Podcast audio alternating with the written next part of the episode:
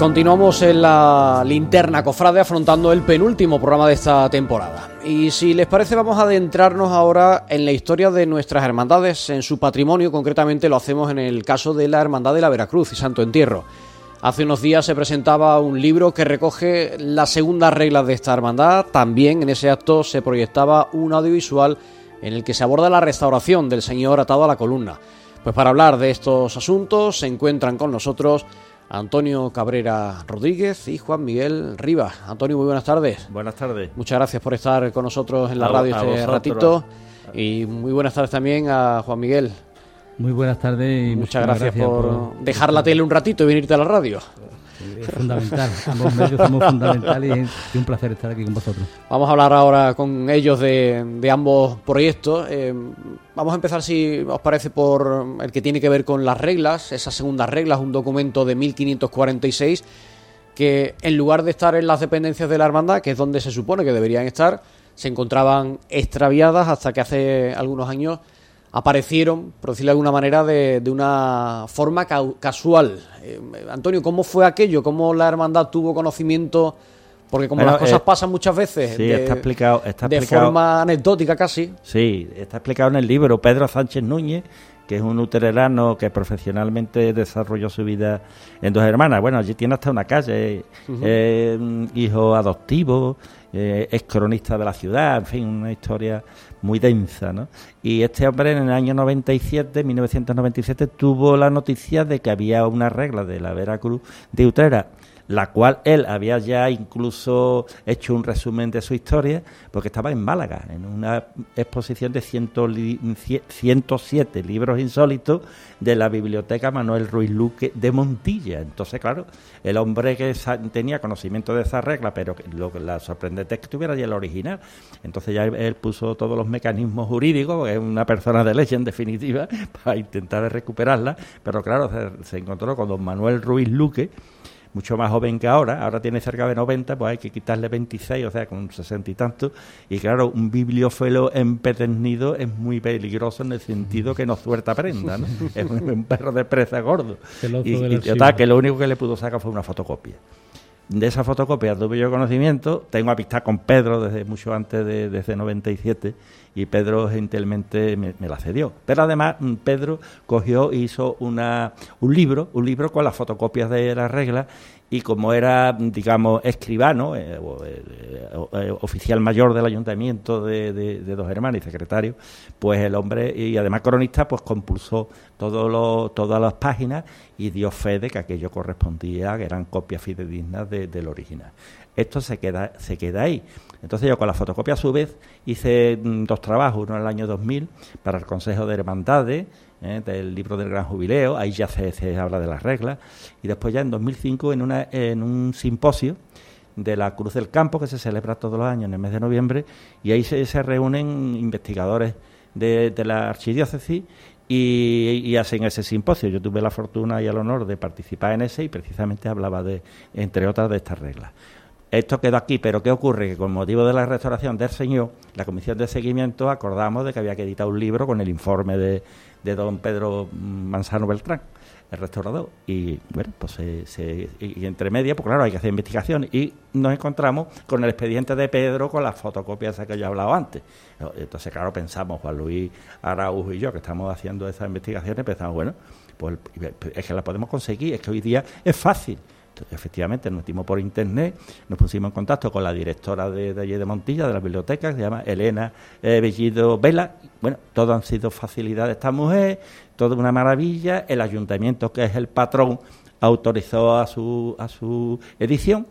Y bueno, pues lo demás más o menos ya lo conocemos. Hemos encontrado desde un personal muy eficiente, muy preparado y muy competente. Entonces, pero no la hemos podido recuperar, Antonio, la original, que es lo que la original, claro, se, ha hecho una, se, ha hecho una, copia fácil, es decir, fidedigna. Sí. fidedigna. ¿eh? Y, y, el estudio codicológico, que es muy importante en estas cosas, la ha hecho una archivera del Estado que trabaja en Salamanca, ¿eh? que se llama Lucrecia Prieto, que me la quería dejar sin nombrar. ¿Qué es eso exactamente para que la gente que nos esté escuchando y no sepa eh, ¿a qué nos estamos refiriendo? ¿A las reglas? No, al, al- a esto último que me acabas Ah, de el comentar. estudio al estudio codicológico es la descripción física y la transcripción de las reglas. O sea, para que todo el mundo tenga acceso a la transcripción. Es fácil de leer, o sea, no es difícil. Pero hay algunos, algunos giros y algunas cosas que sí puede llevar a confusión y entonces puede consultarlo, Claro, digamos. en el siglo. XVI no se escribía o no se hablaba como se hace en Sí, el no, año y además- 2023. además, como y a la hora de escribir, evidentemente. Ah, no, es y muy como hacemos, hacemos en el WhatsApp, mm, eh, yo mm, de- comprimía las palabras. Y si no son las primitivas reglas las primeras y tampoco son las actuales, ¿por qué es tan importante tener un documento de estas características es- para la es que estamos hablando de un documento de 477 años, un manuscrito único. Además, ese manuscrito, como está hecho en una época esplendorosa de Utrera, que es cuando Utrera se hizo mayor, cuando se hizo una población importante, que gracias a Dios ha durado hasta ahora, entonces estamos hablando de una época de oro. Y además se ve en, en los capítulos de la hermandad que continuamente se está hablando de que, por ejemplo, los mayordomos había que pagarle por la dedicación que le hacía para poder atender a la cantidad de hermanos que allí iban acudiendo. Hoy día mm, casi que muchas veces nos planteamos la necesidad de tener que pagarle a alguien porque no encontramos gente que esté en la Junta de Gobierno, con lo cual Sí, sí. solamente hay que mirar lo que se hacía hace, con, con, con- Sí, hace sí. 400 años. ¿no? Y Efectivamente. el compromiso de los hermanos, ¿no, Antonio? También. Sí, Era bueno, es que fue una época de esplendor de Utrera y, hace- y- y se, y se multiplicó la población, pero bastante. Fue cuando se expandió fuera de las murallas, cuando, eh, por ejemplo, la, eh, la Plaza del Bacalao coma- toma la fuerza que tiene con el ayuntamiento que en aquel momento eh, se, se edifica, eh, la- las portadas, se rematan las sacristías de las dos parroquias. Todas las hermandades prácticamente, menos, menos por ejemplo, yo que sé, la de la, misma Veracruz, que probablemente es de finales del 15, Utrera fue esplendorosa, las dos sagramentales, las de ánima, y ya para colmo fue la guinda del pastel, fue el fenómeno de consolación. De manera que en 1570 el, el historiador y literato Juan de Mallara hace una descripción de Utrera que es una maravilla y remata con que es una hermosa matrona que está vestida a los romanos con muchas mm, roscas de pan, eh, mm, ¿cómo se llama esto? Eh, uva, eh, espiga, un, aceite en vasija y en el pecho un joyel y dentro la Virgen de Consolación, que como loca andaba da- haciendo milagros desde el año 19- 1558, o sea, llevaba ya 12 años en plena efervescencia. Esa es la utrera, esa es la utrera donde viene la regla. Una regla que viene para cubrir las necesidades de una hermandad que está creciendo, que está resurgiendo. Entonces, en ese documento entiendo que también se trasluce todo eso que tú dices, ¿no? Todo, toda la realidad que, que existía en Utrera. bueno, ¿no? todos los de Utrera no, lo, hombre, o lo una sabemos, parte, bueno, que, lo- se, que, se sabemos, podía, que se podía intuir, ¿no? Claro, claro, no, es que claro, la persona que conoce la historia un poco de Utrera de aquella época, mm, evidentemente ya relaciona. Va, cuadrando, va cuadrando el puzzle siempre de la historia, va cuadrando. La hermandad iba de la mano con Utrera. Y es cuando empezó la Semana Santa. La Semana Santa empezó en esa época, lo dicen todos los especialistas. Entonces, claro, hermandades como la del Rosario, como la de la Soledad, la de Jesús Nazareno, la de la Veracruz, las que se fusionó con la Veracruz, como por ejemplo la de la Santa Columna, que era también del convento franciscano, la de la Concepción, que era una hermandad de penitencia también. Entonces, Antonio, claro, Desde un punto de vista antropológico, perdona, eh, de alguna manera ese tipo de reglas describen cómo era el pueblo, cómo era la era la costum- costumbres ellos. concepción de lo que sería el ciudadano modelo, el hermano. Claro, claro, no, en eso sí, no, tiene, tiene muchas lecturas, estamos hablando de 58 capítulos en el que se va analizando, por ejemplo, dice, los hermanos, lo- lo- las personas encomendadas, la, persona encomendada es la persona recomendada, es decir, que tú llegas y dices, oye, que, que yo tengo un vecino que quiere que, el día de mañana, cuando él muera, tenga los mismos honores que tiene un hermano de aquí, que tiene que hacer, y entonces yo legislaba, oye, pues tiene que dar no sé cuántos reales, tiene que hacer esto y tiene que hacer lo otro. Y ya cuando él moría, lo velaban igual, llevaban los sirios, le hacían los responsos, las misas, vamos. Todas estas cosas se ve ahí. Y sobre todo, el tema de la Semana Santa es que describe el cortejo. Es que había cinco humilladeros. Humilladero era cuando las dos imágenes se acercaban y la Virgen se inclinaba al Señor. Ese era el humilladero. Entonces mm, tocaban la trompeta, las bocinas, y reunía a los disciplinantes y se daban y se daban los latigazos. ¿Dónde eran los sitios? Corredera, Altozano, Plaza del Bacalao y dos iglesias. Evidentemente las dos iglesias eran Santa María y Santiago. Los pobres cuando iban ya para arriba de la corredera y llegaba a la altura de la calle actual Veracruz, que ahí donde estaba la ermita, pues los disciplinantes ya podían quedarse allí y no tener que andar otro casi kilómetro en llegar al monasterio. ¿Y por qué? Porque ya no podían más, iban reventados y, sangrientos. Entonces se encontraban en la ermita con el, con, el atado a la columna, que era un colega, e, era un compañero como ellos azotado y herido. Y allí le curaban las heridas. Las heridas físicas y las morales y espirituales, para eso tenían la imagen. Por eso viene, a final del 17, esa imagen que sustituye a otra anterior. Y bueno, por eso ya es un tema más de la restauración y de Juan Miguel. ahora, ahora, hablaremos con él. Por apuntar, eh, eh, estamos hablando de una hermandad que está en un sitio distinto al actual. Lo digo porque al, hablar de esos sitios, de esos lugares, habrá gente que diga, ¿cómo que la, Veracruz? ¿Cómo que...? La, la, hermandad empieza en el monasterio franciscano que en aquel tiempo estaba en donde hay el cementerio. Bien. Hace, hace, que lo dice esta regla, hace una, una casa nueva. Una casa nueva que está en la esquina entre la, eh, corredera y la calle Veracruz. Que, todavía, hay alguna reminiscencia de, de está, está la portada. La portada y ahora en 1856 se arruina y entonces se viene a Santiago. En Santiago están las imágenes, pero sale de las Carmelitas. Y ahí está hasta 1885. A partir de 1885, durante cinco años, está en una capilla, que es Capilla del Rosario, que es lo que queda del convento dominico, que estaba donde hoy el nuevo cuartel de la Guardia Civil. Y ya del año 90, 1890, 1913, está en la Trinidad. Y de 1913 para acá, hasta hoy, se viene Rartosano. Entonces, ¿qué hace? Que es el, gran resurgimiento de la hermandad porque llega al centro político y económico de Utrera.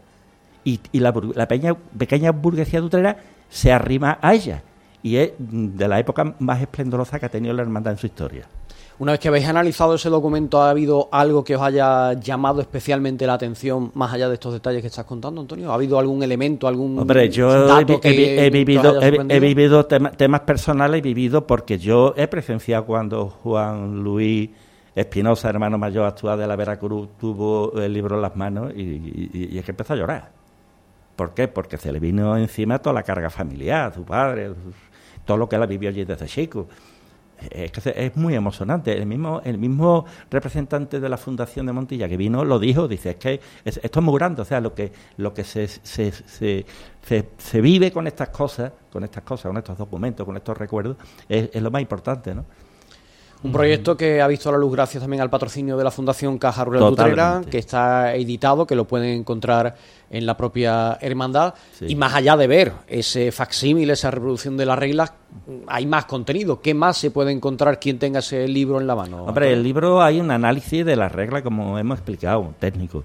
Y hay también el, itinerario, digamos, que ha tenido las reglas de cómo Puñeta ha llegado de Utrera a Montilla. Bueno, pues eso, gracias a Dios, lo sabemos. ¿Por qué? Porque tanto Pedro Sánchez como yo hemos estado detrás. Incluso se publica una foto en eh, eh, mostrando el legajo que está en Sevilla, los protocolos, que, es que los, protocolos de Utrera pasaron a Sevilla.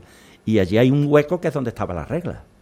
Incluso se, también se publica una foto de, de, una, de una regla de 1280 supuesta con la firma de los fundadores, que es una falsificación, pero también porque ha dado permiso el Archivo Histórico Provincial de Sevilla para que la hermandad lo publique no nos deje con los labios, eh, con las miles los labios, porque es desapareció de la hermandad de la Veracruz y terminó en Montilla. Muy sencillo. En 1737 la hermandad había perdido un pleito con la Sacramental de Santa María, como siempre, por la antigüedad. A ver quién iba en el mejor lugar. Bueno, pues resulta que quien pierde el pleito, la Veracruz, el hermano mayor era escribano mayor del, del Ayuntamiento de Utrera. Y además en la Junta de Gobierno había varios escribanos más, era gente de leyes. Entonces, claro, ellos estaban desolados porque es que no habían podido presentar papeles y es que, según su argumento, había, habían desaparecido, habían sido robados. Entonces acordaron en Junta de Gobierno de protocolizar, es decir, de llevar a una escribanía eh, esos documentos antiguos, mm, recuperarlos, llevarlos allí y depositarlos, como si fuera una caja fuerte. Cuando la hermandad necesitara algún, algún documento de esto, simplemente con presentar una transcripción eh, un certificado del notario de que aquello existe tal igual, pues ya está, salvaba el caso. O sea, que estuvo en la escribanía, escribanía en, plan, en plan de caja fuerte, pues desde 1737, más o menos hasta que llega a Sevilla, que es sobre 1960 y tanto, 70. De ahí seguramente fue robada. Y pasó a manos de, este hombre, de un bibliófilo extraordinario. Que, al final es lo mejor que le podía haber pasado, que estuviera en manos de este, este hombre, porque si hubiera eh, acabado en otras manos, en otro sitio, no hubiéramos sabido nada de Tenemos la inmensa fortuna de conservar la, la mayor parte de las reglas antiguas de nuestra localidad. En Madrid, en Montilla, esto como he hablado, y en el Palacio Arzobispal. Hay alguna más, como apuntó ayer Jesús Mena, en, un programa de aquí de una tele, en la, cual, en la cual dice que está también eh, la regla de la hermandad de, aquí del hospitalito, pero claro, esta es una hermandad muy, muy, muy suya porque es que no sale a la calle, pero, pero vamos, existe desde entonces. Eso que estamos hablando, que es la recuperación de, la, de las segundas reglas de la hermandad, como decía Antonio, se ha producido en paralelo al trabajo que planteó la hermandad tras la restauración del señor atado a la columna. Y eso me lleva a hablar con Juan Miguel porque él ha sido el que se ha encargado su, su casa, Uitel Producciones, de darle forma a un proyecto audiovisual, también en colaboración con, en coordinación con Antonio y con la presencia de otras personas que han eh, podido bueno, pues plasmar lo que se ha realizado en torno a este magnífico Cristo maniatado. Eh, Juan Miguel, entiendo que para alguien como tú, eh, con la trayectoria que tiene tu casa, hacer un proyecto de este tipo con una imagen con tanta historia como es la del señor atado a la columna tiene que ser algo ilusionante, ¿no? Algo que despierte, bueno, pues una sensación nueva, ¿no? Sí, la verdad que sí. Y además que venido precisamente del compromiso eh, con Antonio que tiene con, para con su pueblo y, en esa cosa coincidimos. Cada vez que hay algo similar, pues nos ponemos mano, a la obra sin, pensar en las consecuencias que puede traer, que como ha sido en este proyecto. Pero la verdad que sí, es una responsabilidad importante decir, bueno, pues estamos aquí desde hace tantísimos años, el poner el granito de arena en la historia para que se vea este tipo y quede este, este documento para que se vea y los que vengan vean cómo se, cómo se deben de cuidar las imágenes, cómo se deben de hacer eh, las entidades como es una hermandad, debe de cuidar de sus eh, figuras que tienen allí, son obras de arte, ¿no? Entonces, el colaborar para que eso se dé, la verdad que ha sido una gran satisfacción y un, y un, reto. ¿Y cómo se ha planteado este, este proyecto, este trabajo? ¿Qué estructura tiene? ¿Qué, habéis querido contar o cómo habéis querido contarlo? ¿Con qué hilo conductor? Pues en principio es más bien una crónica, más que un documental al uso y ex para eso Antonio, desde el principio, él fue el que me, convenció para que siguiera. Bueno, explico, explico el tema, güey. Se está haciendo un libro, un libro de la restauración que está así, así empezó. Y como complemento, pensamos que era bueno que hubiera un, documental que reflejara desde que antes de salir el Señor hasta que vuelve. Y entre medio todo el movimiento que ha tenido la hermandad y las personas, digamos, más cercanas al Cristo, el universo del Cristo. Y esa es la idea, esa era la idea. ¿Eh? Entonces, eh, eh, por primera vez que yo conozco una, se hace el libro del resumen de la de restauración, algunos artículos más que va a llevar. Pero además va a tener otro documento muy importante, complementario, mucho más actualizado con las técnicas de hoy, que es el, el, documental. Y que yo tenga constancia, anteriormente no se ha hecho algo similar yo nunca que con otras restauraciones. se, habrán hecho lo mejor que hayan tomado en la restauración, pero que salga tantas entrevistas con todas las personas. A eso voy. Eso, eh, ahí lo que, se, ha, se, ha, tratado, que, como yo digo, el, verdadero valor de, de este documento no es simplemente el haber hecho una crónica o, como de alguna manera el restaurador, en este caso Pedro Manzano, ha hecho con, la figura, sino que además va acompañada, que fue lo más bonito que lo pudimos impregnar a ellos, es con el sentimiento de la gente que realmente cuida de la imagen, que algunas veces están en el anonimato, pero que son piezas fundamentales dentro de una hermandad y que nos han permitido el poder acceder a sus sentimientos, podríamos decirlo así, a su intimidad para contar qué es lo que ha ocurrido durante ese tiempo de ausencia, durante ese tiempo de la transición, con lo cual ahí tú notas el verdadero sentido porque nuestra religiosidad, nuestra fe en nuestras imágenes tienen un sentido. No solamente que haya una obra de arte y se haya restaurado, ¿me explico? O sea, es decir, que, que de alguna manera eso va acompañado de una cosa muy importante y no debemos nunca dejarlo pasar y yo creo que este documental es lo que recoge, es lo que me, orgulloso nos sentimos porque en ese sentido Verónica es una persona que ha visto, eh, que ha sido quien lo ha montado, se ha encontrado con, con los puzzles que le hemos puesto sobre la mesa y como una utrerana de pro y que entiende de, sentimientos, de nuestros sentimientos, se vio captarlo perfectamente. Es que ya sale de Nazareno todos los miércoles, por ejemplo. Y además, pues, pues ha, podido impregnarlo y, darlo a, comunicar, ¿no? Con lo cual ha sido una sorpresa, porque es que es lo que yo decía, lo difícil de este proyecto es que al principio no sabíamos cómo iba a salir y al final pues ha salido una cosa realmente importante, interesante para la historia, para el archivo audiovisual, en este caso de la hermandad de Utrera y, de la comunidad, en definitiva. esos dos documentos, y personas que van a pasar a la historia. Esos dos van juntos, tienen que ir juntos y se complementan.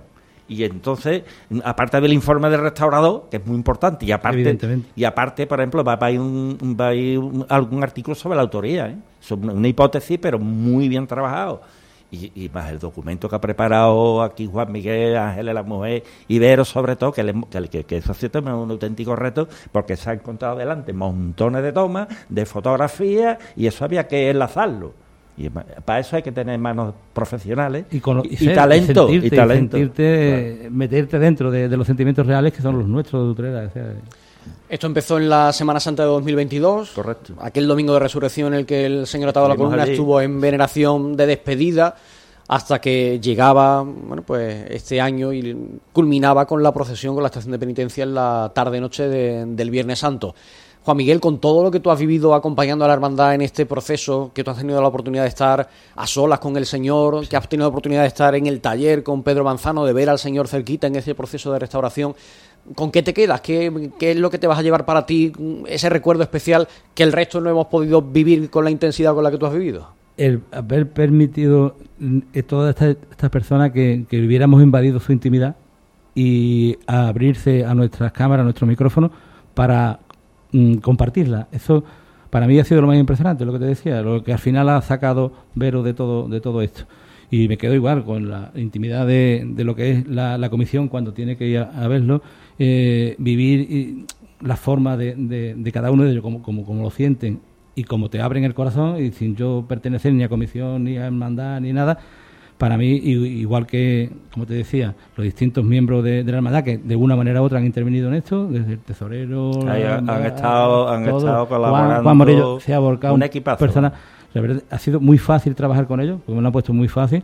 Y al mismo tiempo un orgullo una satisfacción y me llevo precisamente eso, el que hayan compartido su intimidad con, con nosotros, ¿no? con el equipo. Eso, eso es algo que no olvidaré en la vida. Lo mismo me pasa a mí, ¿no? que de alguna manera yo no soy de la Junta, sí, soy hermano, nada más que 63 años llevo de hermano, me apuntaron cuando era chiquitillo. ¿Qué quiere decir con ello? Que a mí, hombre, a mí me han abierto todas las puertas y una, y una, y una, Pero bueno, al final eso ocurre porque mm, quienes os abren las puertas o su intimidad saben que vuestra forma de tratar este tipo de temas, bueno, pues es la forma adecuada, ¿no? Obviamente, se hace con cariño y con... Partido, y, es una lección porque también, eh, tú sabes, los medios estamos y siempre estamos viendo y simplemente somos meros transmisores de lo que vemos y, y, ya está. Pero aquí hay algo más interesante. Yo también he tenido una enseñanza que me gustaría transmitir al resto de la ciudadanía, ya que somos comunicadores, ¿no? Y es como verdaderamente se vive una hermandad. Muchas veces la hermandad se quedan en eh, una gran parte de los hermanos, lo sabemos todos, que ni participan de los cabildos, ni participan de nada en la hermandad. Simplemente aparece el, día de la procesión y, se, acabó. Y yo les invitaría a todos los que hacen eso, que de alguna manera, si están en una hermandad, que vivieran la hermandad de dentro, que conocieran a esos personajes que son eh, imprescindibles, pero anónimos, dentro de la hermandad, que hacen hermandad y que son el verdadero carácter, la verdadera idiosincrasia de cada una de las hermandades, porque cada hermandad de Utrera, estamos orgullosos, tiene su propio carácter y entonces eh, conocer eso y identificarte con ellos y, comprometerte con ellos, eh, creo que es fundamental tanto para las hermandades como para los hermanos que estamos en cada una de ellas.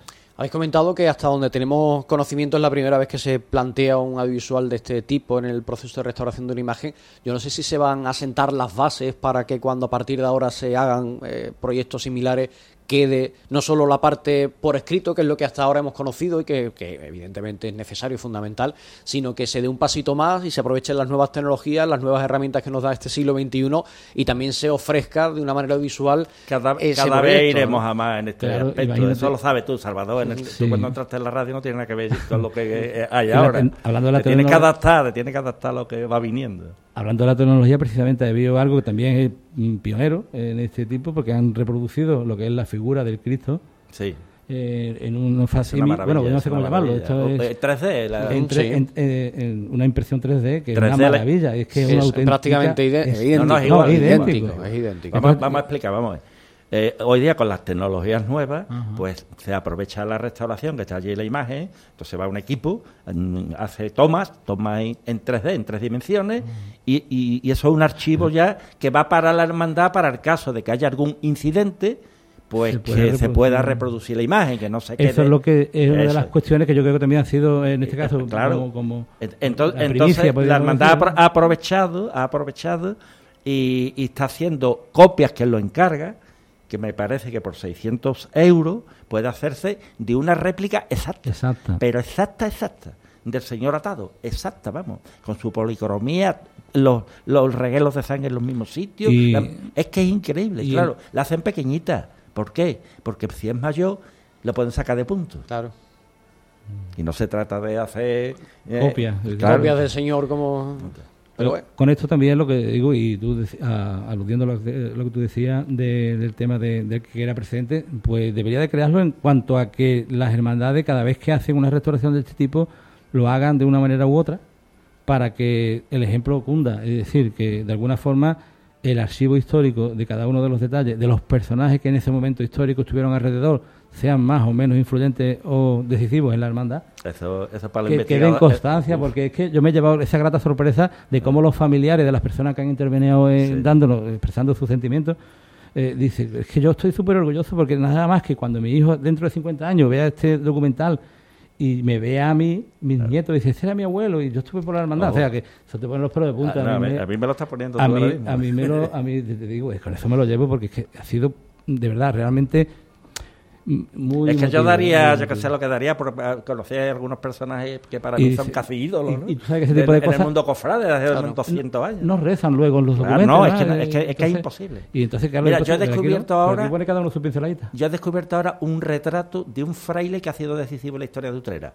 Fray Juan Prieto. ¿Y quién puñeta era Fray Juan Prieto? Pues Fray Juan Prieto fue el corrector que, digamos, protestó por el tema de la romería de consolación llegó a ser padre general de los mínimos y convirtió Utrera en el centro de, la orden mínima. Pero también era tanto el celo que tenía por la Virgen de Consolación que como había desmadre, pues cogió y protestó junto con los del ayuntamiento, llegó al gobierno de Carlos III y prohibieron la romería. Bueno, pues hay un retrato de, y lo he descubierto por internet, Figúrate tú que yo viera eh, tuviera yo una imagen de, de Ubitel ahí y el Fray Juan Preto hablando. Oye, ahora pues que eso, pues eso lo tenemos, lo tenemos y eh, por eso te decía de cuidar de, del archivo, la importancia de cuidar lo que eh, el archivo, sea del que sea, ¿no? Ahora que no nos escucha nadie, eh, se está restaurando la Virgen de los Dolores también de la Hermandad de la Veracruz. ¿Está también la Cámara de, de Ubitel pendiente de ese proceso? Ahí nos han, se han bullido también Antonio en el, proyecto. no, eso es que va junto, igual que la Virgen llevará su, libro. Claro. No, hay, tres sin dos, dice. No, y además, además una cosa, vamos a ver, tanto la, la réplica de, del atado, del atado como, eh, como el libro de las reglas como también va a colaborar, porque ellos lo han hecho de manera desinteresada, el, el UTEL, pues todo eso en la capilla, el que quiera que se acerque y que hable allí con los que están, que probablemente podrá hacerse de, de, copias y de, cosas. O sea que esto está abierto al público totalmente. No estaba pensado, pero sí ya por eso para, para decirles, lo digo porque si quieren el documental, eh, al final, después de todo, el día que se pensó mismo, el día que se presentó, bueno, yo entiendo que este archivo lo vamos a ver, sí, lo vamos a ver en la tele, lo vamos a ver en internet, pero si quiero tener un recuerdo. Entonces hemos diseñado una caratulita especial y un pen especial que va a salir, que lo va, la va a poner la, la, la, la, la va a poner allí Es un donativo para, para, para Hace la... falta, ¿eh? está, están para la Veracruz y también va a servir para lo de la Virgen. Y, y, quien quiera se lo puede llevar, recuerdo, hacer una cosa muy bonita, tenerla por lo que estábamos comentando antes, para que dentro de X años tengas tú un documento, porque es que hoy día los archivos se pierden en el limbo de en la nube, ¿no? nunca mejor dicho. Y entonces una forma de conservar algo que va a quedar para, para la historia. Están haciendo un esfuerzo importante porque restaurar una imagen vale, vale bastante dinero. Pero es que están restaurando dos. Es que iba, eh, fueron por lo visto para la Virgen y ahora resulta que, que el Señor estaba peor que la. Cristo, pero Cristo está peor. El Señor y bueno, pues vamos a arreglar Cristo y, después, y ahora está arreglando a la Virgen, que está allí en Sevilla precisamente. Pues veremos también el resultado de ese otro proyecto que ya se está desarrollando. Antonio Cabrera Rodríguez y Juan Miguel Rivas, muchas gracias a los dos por haber compartido este rato de radio, por habernos adentrado en los dos proyectos de, la Hermandad de la Veracruz y muchas gracias por haber mm. colaborado en formar parte de esta historia que rodea el mundo de las hermandades. Muchísimas gracias, Salvador, también por, tu labor que hace en pro de, lo que era nuestra Semana Santa, nuestra, nuestras creencias. Muchas gracias a vosotros.